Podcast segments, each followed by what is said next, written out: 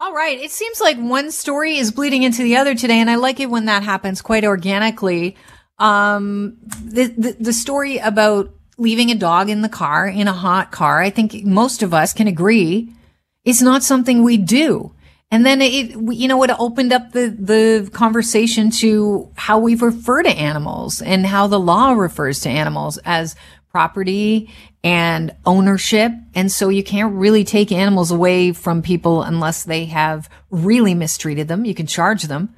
But at the end of the day, uh, you kind of have your hands tied. Here's another animal related story out of the UK. Protesters at the Crustacean Compassion, uh, in the Crustacean Compassion Arena, they are uh, an association. They rallied outside Westminster in London to call for invertebrates like lobster and crab to be included as an amendment to the Animal Welfare Sentient Bill in the House of Lords. So the question is, do lobsters feel pain? Is it animal cruelty, what we do to them when we really want to enjoy them with a melted butter? That is putting them into boiling pots of water. Apparently some people say it takes three minutes for these lobsters to actually die when you do that. That's torture. You think about that. So at the end of the day, we have a lot of eyes, especially in the East Coast in Nova Scotia, keeping an eye on this story. Stuart Lamont is managing director at Tangier Lobster Company. He joins us from the East Coast. Stuart, welcome to the program. Thank you very much, Kelly. A pleasure to be with you. Well, I really appreciate your time. You know, where do you guys, you know, the lobster fishermen, where do you sit on the humanity or inhumanity of boiling a lobster? Well, just to be precise, Kelly, I'm not a lobster fisherman. I'm a live lobster exporter. We have a state of the art live lobster holding facility.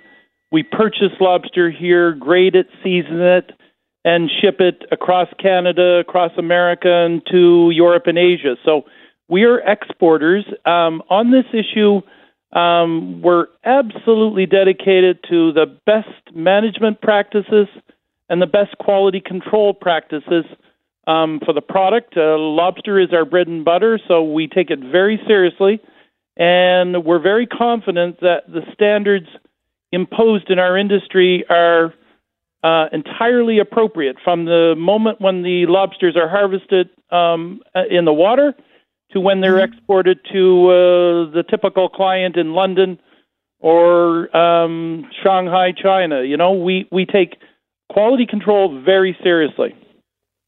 So, give us an idea of you know what's at stake here. How many lobsters, how, the dollar value, are you sending to the UK and beyond each year? Um, well, it's difficult to pinpoint the value for the UK specifically because up until Brexit, it was considered absolutely part of the EU market. Um, mm. Canada harvests in excess of 200 million pounds of lobster on an annual basis.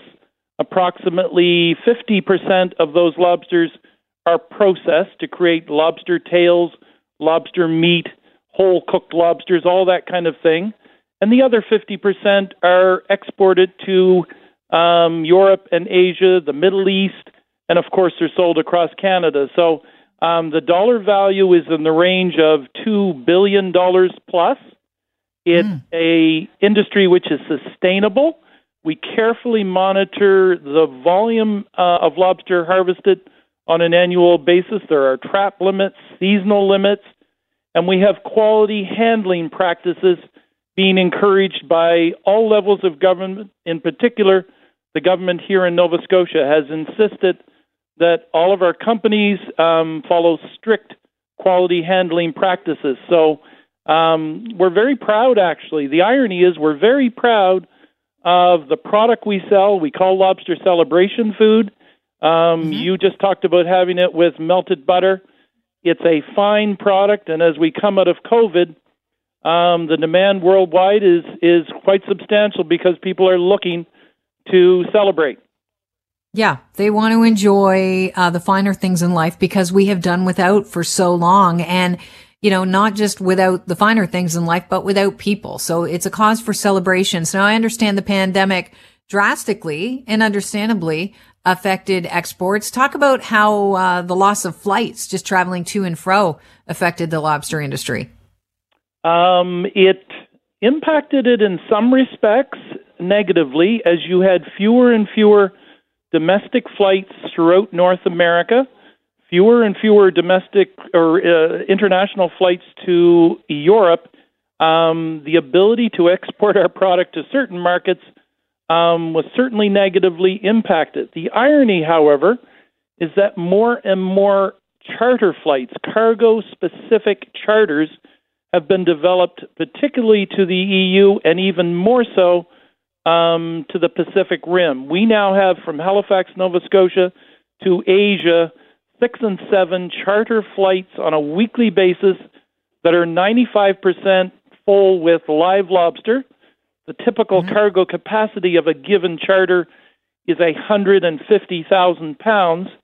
So the volumes are substantial. The market is um, resilient beyond belief as restaurants and cafes and bars and uh, cruise ships shut down. More and more retail action took place, more and more sales online. So our seafood sector has um, contributed to the Atlantic um, economy very effectively during a very difficult 17 or 18 month period. I know that Switzerland banned the live boiling of lobsters in 2018, and some European cities have taken similar mes- uh, measures. How, you know, as a as an exporter of lobster and mainly live lobster, can you pivot, you know, to, um, I guess, process the lobster so that it can be shipped not live? Well, no. Um, you know, we have options to pivot to ship other than live. We can ship um, as I indicated, value frozen um, product. But okay. our real goal and our real challenge is to educate. Um, we've had a situation in Switzerland. Briefly, we had a situation in Sweden. Um, many of the EU authorities have um, had concerns about live lobster and other uh, live animals, obviously, without knowing the full story, the story behind the story, so to speak. So we've okay, gone to so great if, lengths. If we, have, we so we don't have a ton of time left, but I really want you to educate the listeners right now. What is the story behind the story when it comes to live lobsters? What what do you want people to know? I want people to know that we handle that product with incredible respect, both because it's our primary product, but also because it's very valuable. So we duplicate in our facilities the conditions as best we can the lobsters might find in the ocean. We pack them in packaging uh, in ways that um, hydrates the lobster en route so they're not under stress as they otherwise would be. We choose charter flights overwhelmingly that allow us to get to Europe or Asia very, very quickly. In some hour, in some instances, as quickly as 19 hours. We've taken every step imaginable, including consultation with our clients internationally and their governments to ensure that they fully understand that this is a terrific product that's properly and professionally managed.